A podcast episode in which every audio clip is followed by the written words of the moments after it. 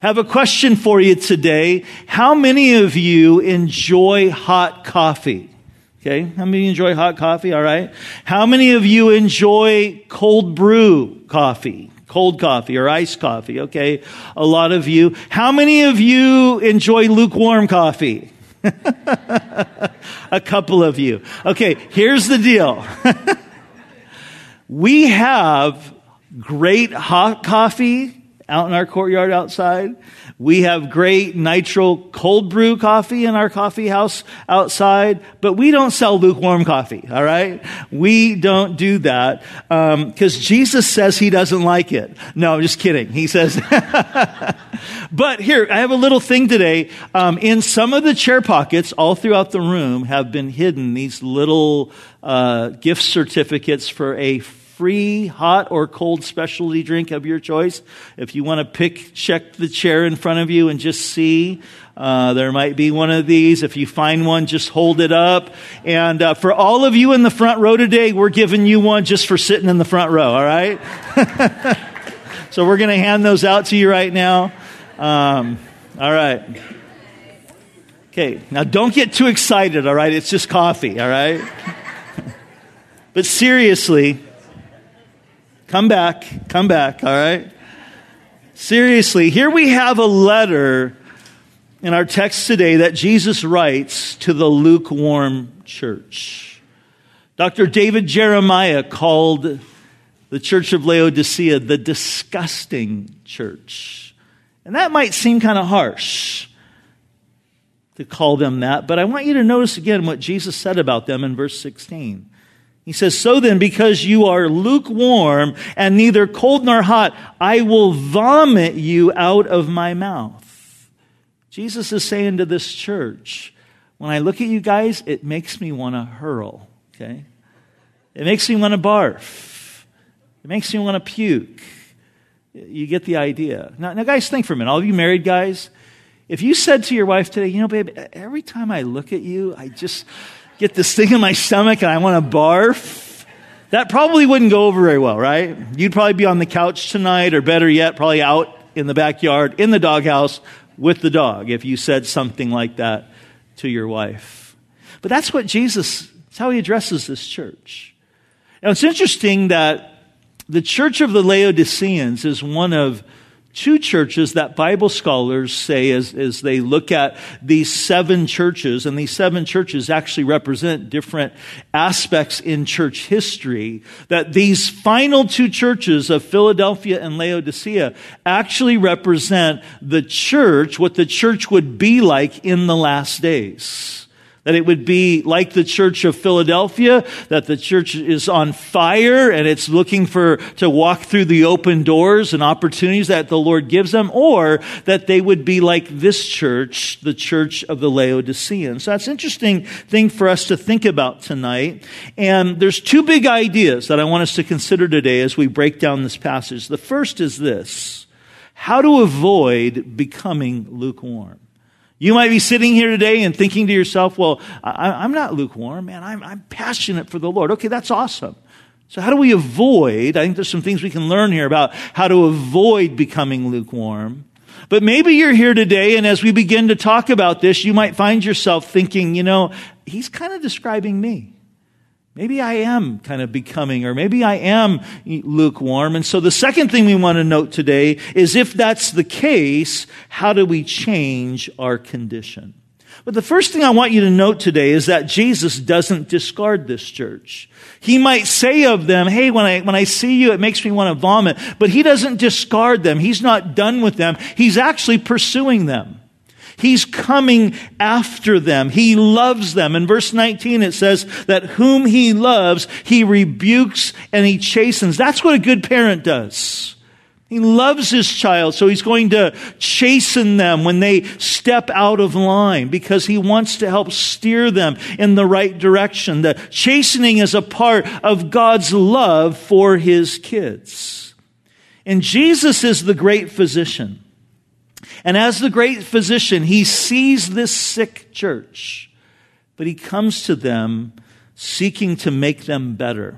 He comes to them looking to help them get healed. And I want you to notice also the way he reveals himself to them. In verse 14, he says, These things says the Amen, the faithful and true witness, the beginning of the creation of God. I want you to notice that, first of all, Jesus identifies himself as the Amen. That word is a, a, word and a phrase that Jesus actually used often in his teaching. When he would say, Verily, verily, I say to you, or truly, truly, I would say to you, it's that same word. It's amen, amen. It means so be it. And it speaks of, of his, you know, heart to speak truthfully. That Jesus is saying, look, truly, truly, what I'm going to say to you is the truth coming from the heart of God. And so uh, the thing that we are noted here is that, that Jesus, his word can be trusted. He calls himself also here the faithful and true witness. In other words, with Jesus, there's no fake news here, all right? He's a doctor who is a straight shooter. He's not going to beat around the bush. He's not going to, you know, sugarcoat anything. He's going to tell you what's going on. He's going to tell you what's wrong, and he's going to tell you how it can change. Now, I don't know about you, but I, that's what I want in a doctor. I want a doctor who's not going to sugarcoat things. He's not going to beat around the bush. He's not going to, you know, but he's going to be a straight shooter. I went to a doctor a few years ago. And the doctor said to me, and he, I like this doctor. He's a straight shooter. And he said, Rob, I got to tell you, says, strokes run in your family. You know, your dad had a stroke. His dad had a stroke. His brother had a stroke. And so you are, you know, in danger of having a stroke. So here's what you need to do. You need to start eating better. You need to lose some weight and you need to start exercising more. Now, I'll be honest with you. I wasn't like stoked when he said that, but I appreciated it because he loved me. I appreciated that he was being real with me. Jesus is a doctor, the great physician who's a, a straight shooter. Jesus also identifies himself to them as the beginning of the creation of God. Now, that doesn't mean that he was first. Make sure you understand that. That word beginning literally means the source of all creation. You see, Jesus has always been. He's the second person of the triune Godhead God the Father, God the Son, and God the Holy Spirit. But he's the source of all creation. In fact, John the apostle, speaking of Jesus, said this in John chapter 1. In the beginning was the Word, and the Word was with God, and the Word was God. He was in the beginning with God. And check this out. And all things were made through him, and without him nothing was made that was made. Jesus, he's the source of all creation. This speaks of his deity, that he is God in human flesh. The title, The Source of, of All Creation, is an awesome thing to hear about your doctor, especially when he is a sharp or straight shooter. Because when he says to you, okay, I'm going I'm to give it to you straight, here's what's wrong. Him being the source of all creation, you know that, okay, and he has the power to make me better. He has the power to heal me. Now, the other thing I want you to notice is the reason for their condition. I think there's two things that we see in our text. The first is that they were self sufficient. Look at verse 17. It says, Because you say, I am rich and have become wealthy and have need of nothing. Now, some background on this city will give us some insight into what's going on here and why they looked at themselves in that way. The, the, the city of Laodicea was located about 100 miles east of Ephesus. Ephesus, remember, was the first church that we talked about. Laodicea was part of a tri-city area known, uh, that consisted of Colossae and Hierapolis and, and um, Laodicea. And Laodicea, though, was famous throughout the Roman province of Asia as a center of wealth and affluence. We could look at it today. It was like the La Jolla of its day. It was a place where there was heavy commercial activity. There was a banking center there. It was sort of the Wall Street of its day. And because of its wealth, the Laodiceans were self, self-sufficient and, and a very independent city. In fact, in AD 61, there was a earthquake that rocked their city. It devastated their city. It caused a lot of dis- uh, destruction in their city. But the Laodiceans said to Rome, when Rome wanted to step in and kind of bring federal aid, the Laodiceans said, ah, we don't need your help. We, we've got this. Now imagine that today. Some hurricane or earthquake, you know, hits some state here in the United States. Can you imagine a state saying to the federal government, oh, we don't need your help, we've got this? I mean, maybe Texas, right? I mean, they, they might do that, but no one else. That was Laodicea. We, we don't need your help. We, we've got this. We're self sufficient. The Laodicean, Laodicea was also home to a textile and clothing industry that was famous for their black cloth and their black wool. And Laodicea was also known for its medical center and medical school in which they produced this eye ointment that was used throughout the whole Roman Empire. So here you have this city that was a center of wealth, a center of fashion, a center of medicine. You could say that Laodicea was sort of a B of A, Saks Fifth Avenue, and Mayo Clinic all rolled into one. And the wealth that permeated that city had also benefited the church. The church was comfortable. The church was sufficient. They were raking in the dollars and they, they were capable really of doing anything that they wanted to do. But here's what's interesting. Comfort can lead to complacency if we're not careful. You know, it's interesting. I think all of us, we crave comfort, don't we? We crave it. We long for it. We, we want to be comfortable. But sometimes when things get easy for us, when things get comfortable, it can affect our spiritual life. We come to a place where we become less desperate. When we get comfortable, the things that we used to pray about all the time, we don't pray about anymore. Because now we can just write a check. You know, now we can just afford to take care of it. You know, in the 30 plus years that I've been involved in ministry, and the 24 years that I've pastored this church, I've never ever felt that ministry was easy. I've always felt like it was difficult. I've always felt like, you know, just always a struggle. I've always felt that way about being in ministry. And it's interesting, about 12 years ago, there were certain guys in the church that I, I knew I was friends with, and, and several of them, they own their own businesses and they were about my age. And in their businesses, they, they got to the point where literally their businesses were almost running themselves. I mean, it just had become that easy. And I remember looking at them and kind of being envious. And, and I remember having this conversation one day with the Lord. I said, Lord, is this ever going to get easy for me? Am I ever going to feel like it's just kind of rolling along? And it wasn't audible, but it was so clear. The Lord just said, Nope. And then he told me why. He said, Because I want you to stay dependent upon me. And for me, that was a big deal. And so I've always felt like, you know, I still do. like, okay, this is a struggle. We don't know what we're doing. But it keeps us dependent upon the Lord. And you know, I think this current COVID crisis, for many, this has been about God shaking us out of our comfort zones. It's been about God shaking us out of our routines, where we suddenly find ourselves in a place where we literally don't know what tomorrow holds. We don't know when this is going to change, or we don't know what tomorrow is going to bring. And, and we found ourselves in this place where this, this whole season that we've been in, for many of us, it's increased our prayer life. It's brought us to this place where we're having to cry out to the Lord more and more because, God, I don't know what I'm doing. I need your help. God, can you help me? But we don't always like that, do we? Being in that place. But it's so good for us. And maybe God has used this current season to shake you out of your comfort zone, to shake you out of your routine. I want to encourage you, if that's the case, don't disdain this time. Because that's our tendency. We want to disdain this time. Don't disdain this time, but I want to encourage you to embrace it, to lean into it. Stop asking, why is this happening? Or when is this going to be over? And start asking, Lord, what are you trying to teach me right now?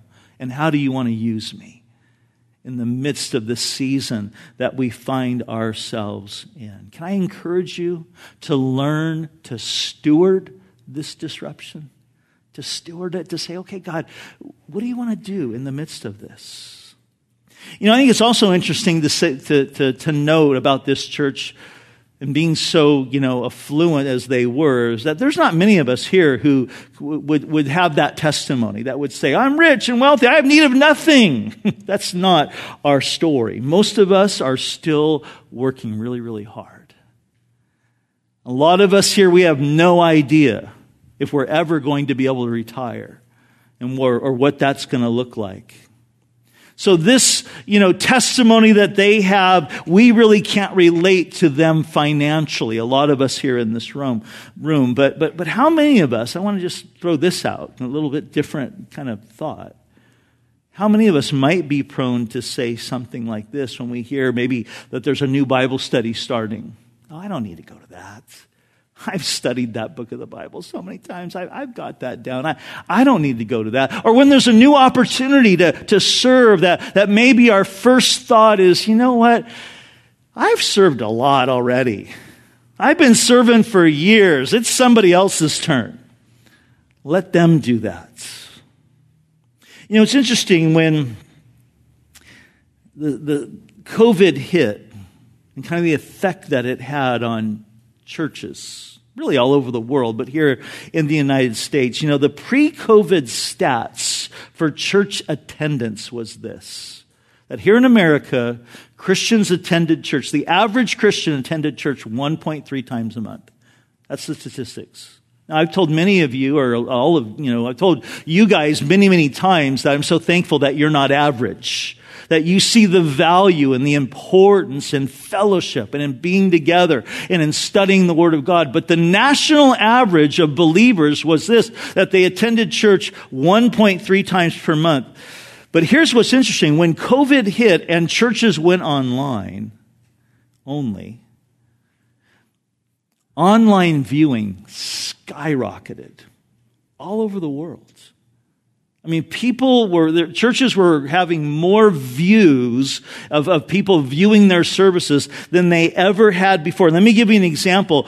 Here, prior to COVID, our, our weekend attendance ranged somewhere between 12 to 1,500 people, 1,500 adults. When COVID hit and we went online, our viewing each week was over 10,000 people. It was incredible. It was crazy, but here's what's interesting. Now, all over the world, people have stopped viewing. In fact, Greg Laurie, his church, their average, you know, weekend viewing prior to COVID was over 10,000 people that viewed their services online. It shot up during COVID, those first two months, to over 130,000 people that were viewing their services. Now, today, it's down 75%. Now, I know some of you are thinking, like, yeah, I get it. I got tired of viewing church online. That's partly why you're here. You got tired of viewing church online. I did too. I got tired of watching me um, preach. it's kind of a weird experience, to be honest with you, to do that. But here's what even what is even more alarming is according to the Barna poll, recent poll, 32% of practicing Christians have not only stopped viewing services, but they have stopped attending church altogether. And 50% of millennials have stopped attending church altogether. I think that's a sad statistic of the church culture in America right now. It's a mentality that basically says, I'm okay. I'm okay. I've got this. I don't need, I don't need that. That's not that important. But that's not what the Bible says. In Hebrews chapter 10 verse 24, God said, and let us consider one another in order to stir up love and good works, not forsaking the assembling of ourselves together, as is the manner of some, but not you, exhorting one another and so much more as you see the day approaching. And guys, we see the day approaching, don't we? And we need to be stirring one another up. We need to be like the coals in the fire. You know, you put the coals in the fire and put some, you know, lighter fluid on them. You light a match and you stir them out. What happens? They get hot. But you take one of them out and put it by itself, and what happens? Its fire goes out. And unfortunately, that's happening to a lot of people right now, I think. So here's the first big idea that we want to consider. How do we avoid becoming lukewarm? How do we avoid that? If we've been in a place where maybe right now we're saying, man, I just feel like God's doing something hard. How do we avoid getting back to a place where we suddenly become lukewarm? Here's the answer. Stay active. Stay active. You see, the quickest way to become lukewarm is to do nothing. When the service first started, a lot of you weren't here yet, but for those of you who were, you noticed that I poured some hot water into this cup. And right now, you know, this cup is barely lukewarm. Why? Well, it's been sitting here. It's been sitting there for 35 minutes doing nothing. And the fire, the heat that was in the cup has suddenly become cold. It's become lukewarm. So, how do we stay hot? How do we come to a place where we don't stagnate in our relationship with the, the Lord? We need to be people, listen, who are being poured into by Jesus and then being poured out by Jesus onto life giving things. The people that are around us. We get poured into, we pour out, and then we get poured into again. That's how we stay hot. That's how we continue to, to burn brightly as we keep coming to the Lord and we keep allowing Him. It's like when you're in the, you know, the diner and the waitress comes and she's topping off your, your coffee cup. What's she doing? She's continuing to make, uh, we need to be in that place where we're continually, we realize our need to be continually being filled by the Lord. But in order to be filled, we have to be being poured out, church. We have to be walking through the open doors that God puts before us. We need to put ourselves in a place where we're willing still to be stretched by the Lord. You see, when we get stretched, it's uncomfortable, but it's so good for us. That's when God really does something special, right? It's when you find yourself in a place where like, I have no idea. Like, I've, I do not think I can do that, but, but I feel like God's calling. I'm going to take this step. And He used you. I remember the first time I ever taught a Bible study. I was a freshman in college. Pastor Brian Brodersen, who used to pastor this church, was up at Calvary Costa Mesa. He was on staff there. And he came up to me one day and he said, Hey, I've been teaching this Bible study at University High School and I can't teach anymore. Do you want to go do it? And I was like, I've never taught a Bible study. I wouldn't even know how to begin. And he's like, Oh, God will show you. I think you should do it.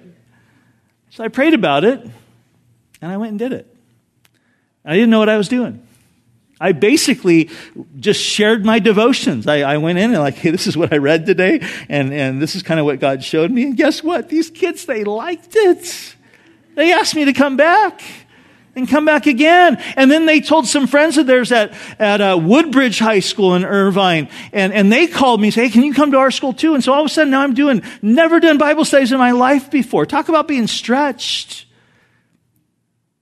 This might surprise some of you, but I've never liked talking in front of people. It's not my thing. Especially if I have to talk about anything besides Jesus and the Bible. So I was like way out of my comfort zone. But I felt like God was saying, go do this.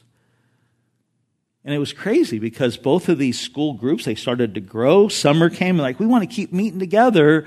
And so we, they, they moved, both groups combined in a house. I'm meeting, I have no idea what I'm doing. I'm meeting with 80 kids in a house one night a week during the summer just to talk to them about Jesus.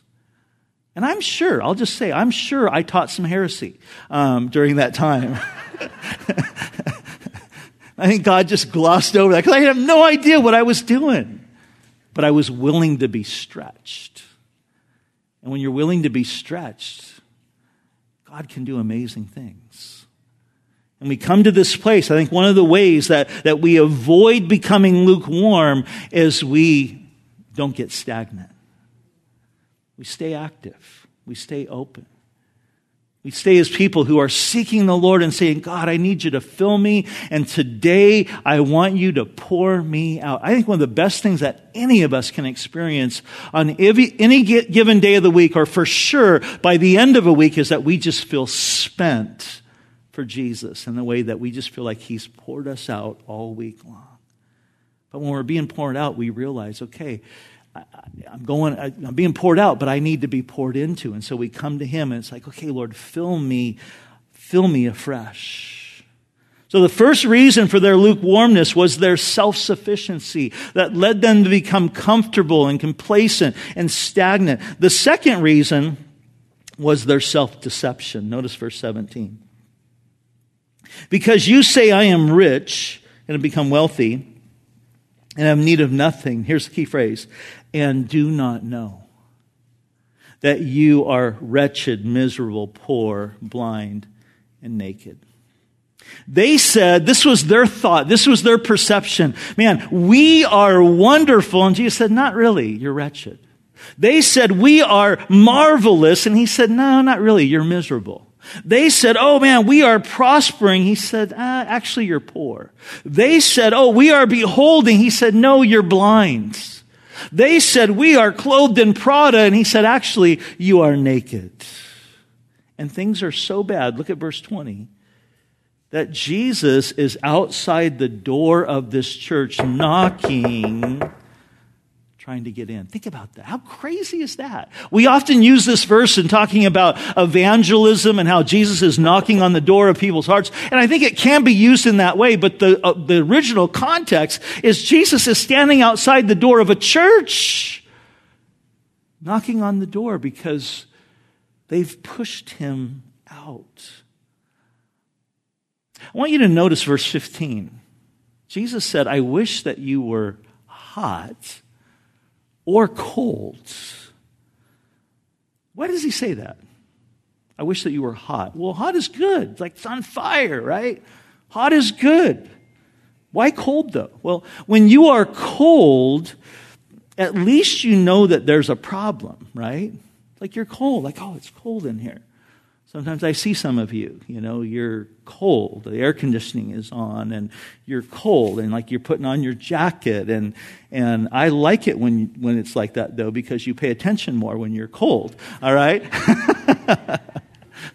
Sometimes though I see some of you you're hot because you start fanning yourselves, you know, especially when we used to hand out bulletins. It's like I'd see this going on all over the room I'd be like, guys, turn the air conditioning on. They're hot in here.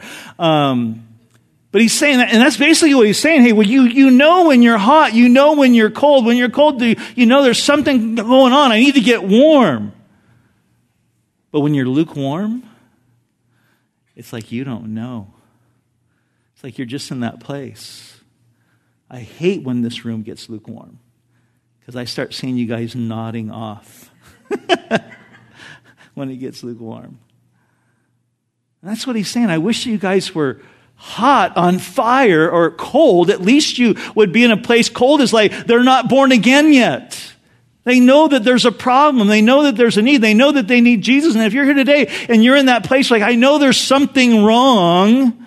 I'm missing something. There's a void. It's a good indication that probably, yeah, you're cold. And the reason is, is you haven't given your heart to Jesus yet. And He wants you to open up the door of your heart so that He can come in and fill you.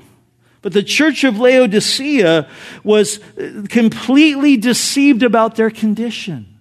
How does that happen? That type of deception. I think it happens when we measure things by the wrong standards. They were measuring themselves by what they had and by what they accomplished. It reminds me of the story of the farmer that Jesus talked about who had a bumper crop year. I mean, just like he raked in the, a harvest. His harvest was so big he had to build bigger barns to hold all the harvest that he was bringing in. And when he finally had harvested the whole crop and everything's in the barn, he goes up, he's sitting on the front porch and he's like, man, I can eat, drink, and be merry. I'm ready to retire. And it says that Jesus appeared to him that night and said, you're a fool because this night your soul is required of you, and you are not rich toward God. Those who are lukewarm are not rich toward God. So, how do we avoid that? How do we avoid falling in that? We keep active. We don't settle. We look to be stretched by the Lord. We want to stay dependent upon Him. But what if we have fallen into that? What if we have come to a place where we're just not as passionate about the things of the Lord as we once were? And maybe we come to a place where the, the fire, because we've just been stagnant, the, the, the, the heat in our lives for Jesus has begun to dwindle. How do we change our condition? Look at verse 18. We see the divine remedy that Jesus gives to them. He says, I counsel you to buy from me gold refined in the fire, that you may be rich, and white garments that you may be clothed, that the shame of your nakedness may not be revealed, and anoint your eyes with eye salve, that you may see. And as many as I love, I rebuke and chasten. Therefore, be zealous and repent. Behold, I stand at the door and knock. If anyone hears my voice and opens the door, I will come into him and dine with him and he with me. Note the end of that. Jesus is saying, I really want to be close with you. I want fellowship with you. But what does Jesus mean when he says to them, I want you to buy from me? I mean, isn't grace a free gift? Absolutely. It's a free gift to us that cost God everything. It cost him his son. But I think the point of what Jesus is saying here is this not that they were to try to buy their salvation or buy their way back to God, but I think the point he's making is this repentance is costly. Turning from one thing and turning back to the Lord is costly. Repentance is costly because it means turning away from things that have taken the place of Jesus in your life. These guys were sufficient in and of themselves because of the things that they had and because of what they had accomplished. And Jesus is telling them that they needed to see their sufficiency from Him. They needed to get back to a place of being dependent upon Him. So this idea of buying is symbolic of the cost to put things back in order, to make things right in their lives. They had their confidence in gold and silver and, and in their ointment and in their garments and in everything that they had accomplished. And that's what Jesus addresses. He's pinpointing now in your life, maybe it'd be something different that he would say, hey, th- this is what the problem is. But I want you to notice this. The heart of Jesus is always to cover shame. You see what he's doing here, and this is what the, the Word of God does. It convicts us. That's the Holy Spirit. He's, he'll, he'll convict you, but He's not convicting you to push you away from God. He's convicting you to pull you in. The devil is the one who wants to condemn you, to push you away and say, oh, God wants nothing to do with you. But the conviction of the Holy Spirit is the voice that wants to pull you in and say, hey, I know you have shame right now. Your nakedness has been revealed. We don't like that, but it's good. But Jesus always wants to cover up shame. And here's what's so interesting. In the first sin in the garden, we, we, we see where Adam and Eve sinned, right? You guys know the story. Genesis chapter 3. And it says that after they ate of the forbidden fruit, that they suddenly realized that they were naked. And it says they were ashamed. And they tried to cover themselves up. And it's so cool in that story because God comes into the scene and he basically gives a prophecy of what he's going to do in sending his son who would come and bruise the head of the serpent, actually crush the head of the serpent in order to do what? To give his life to cover our shame. That's what Jesus has come to do. That he might clothe us in his righteousness. And this is what he's wanting them to see is, hey, Open your eyes to your real condition and come to me so that I can clothe you, so that I can cover you. And I want you to note this, uh, this verse, the last part of verse 18, I think is so interesting when he says, and anoint your eyes with eye salve that you may see. What does that speak of? Anointing of the eyes. Anointing in scripture is usually symbolic of the ministry of the Holy Spirit. It's the Holy Spirit, the Bible teaches, who opens our eyes for us to see and understand our need of God. It's the Holy Spirit who seeks to open our eyes to see the truth. It's the Holy Spirit that seeks to lead us and empower us to live for Jesus, to see the world around us through the eyes of God.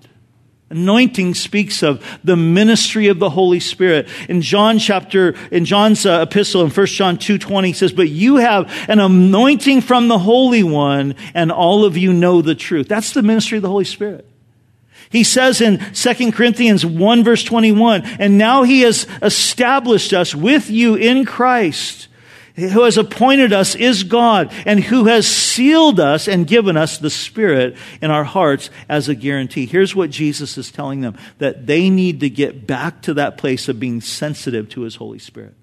They need to get back to that place of being led by the Holy Spirit. They need to get back to that place in their lives where they are daily being dependent upon the Holy Spirit. They need to get back to that place where they are yearning daily for that fresh, daily filling of God's Spirit where they recognize, hey, I can't do this by myself. He's wanting them to see your sufficiency has been in all of these other things and it needs to be in me. Your dependency has been in all of these other things, and it needs to be upon my spirit living in your hearts to empower you and enable you to be who God has really called you to be.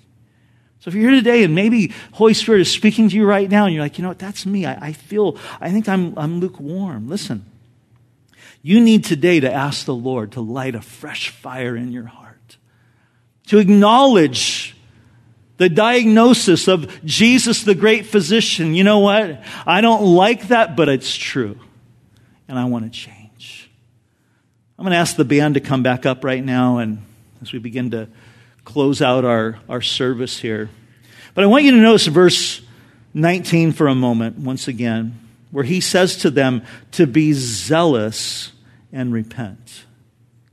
The word repent means to have a change of mind about your condition. In other words, it's to see yourself rightly. To have a change of mind about your condition. To see yourself the way that Jesus sees you. And then that change of mind turns into a change in direction. The word zealous, though, means to make it a priority to make the desire to see your condition change a priority. It's to make it a passion. It's the idea of saying, God, I want to be all in. Somebody who's being zealous doesn't say, you know what, I'll deal with that tomorrow. I'll deal with that next week. Now, somebody who's being zealous is saying, you know what, I see what you're saying, and God, I want you. And I think the Lord is calling us today to that type of response. Jesus said, Behold, I stand at the door and knock. If any man opens, I'm going to come into him. I'm going to dine with him. I'm going to fellowship with him. I'm going to get close to him. I'm going to fill him. He's knocking. The question is, how are we going to respond? As we close out our time today, here's what I want to do. First of all, I want to ask you all to stand right now. We're going to sing a song right now that I want to encourage you to make it your prayer. Make this your prayer today. To cry out to God. If you're here today and you're like, hey, I'm on fire, I'm, I'm more on fire for Jesus than I've ever been, that's awesome. You want to avoid becoming lukewarm. You want to stay that way by continuing to pour out and be poured into. And so you ask God today, God, set a fresh fire in my heart. I want more of you. That's the cry. God, I want more of you, not less. I want more of what you have for me, not less.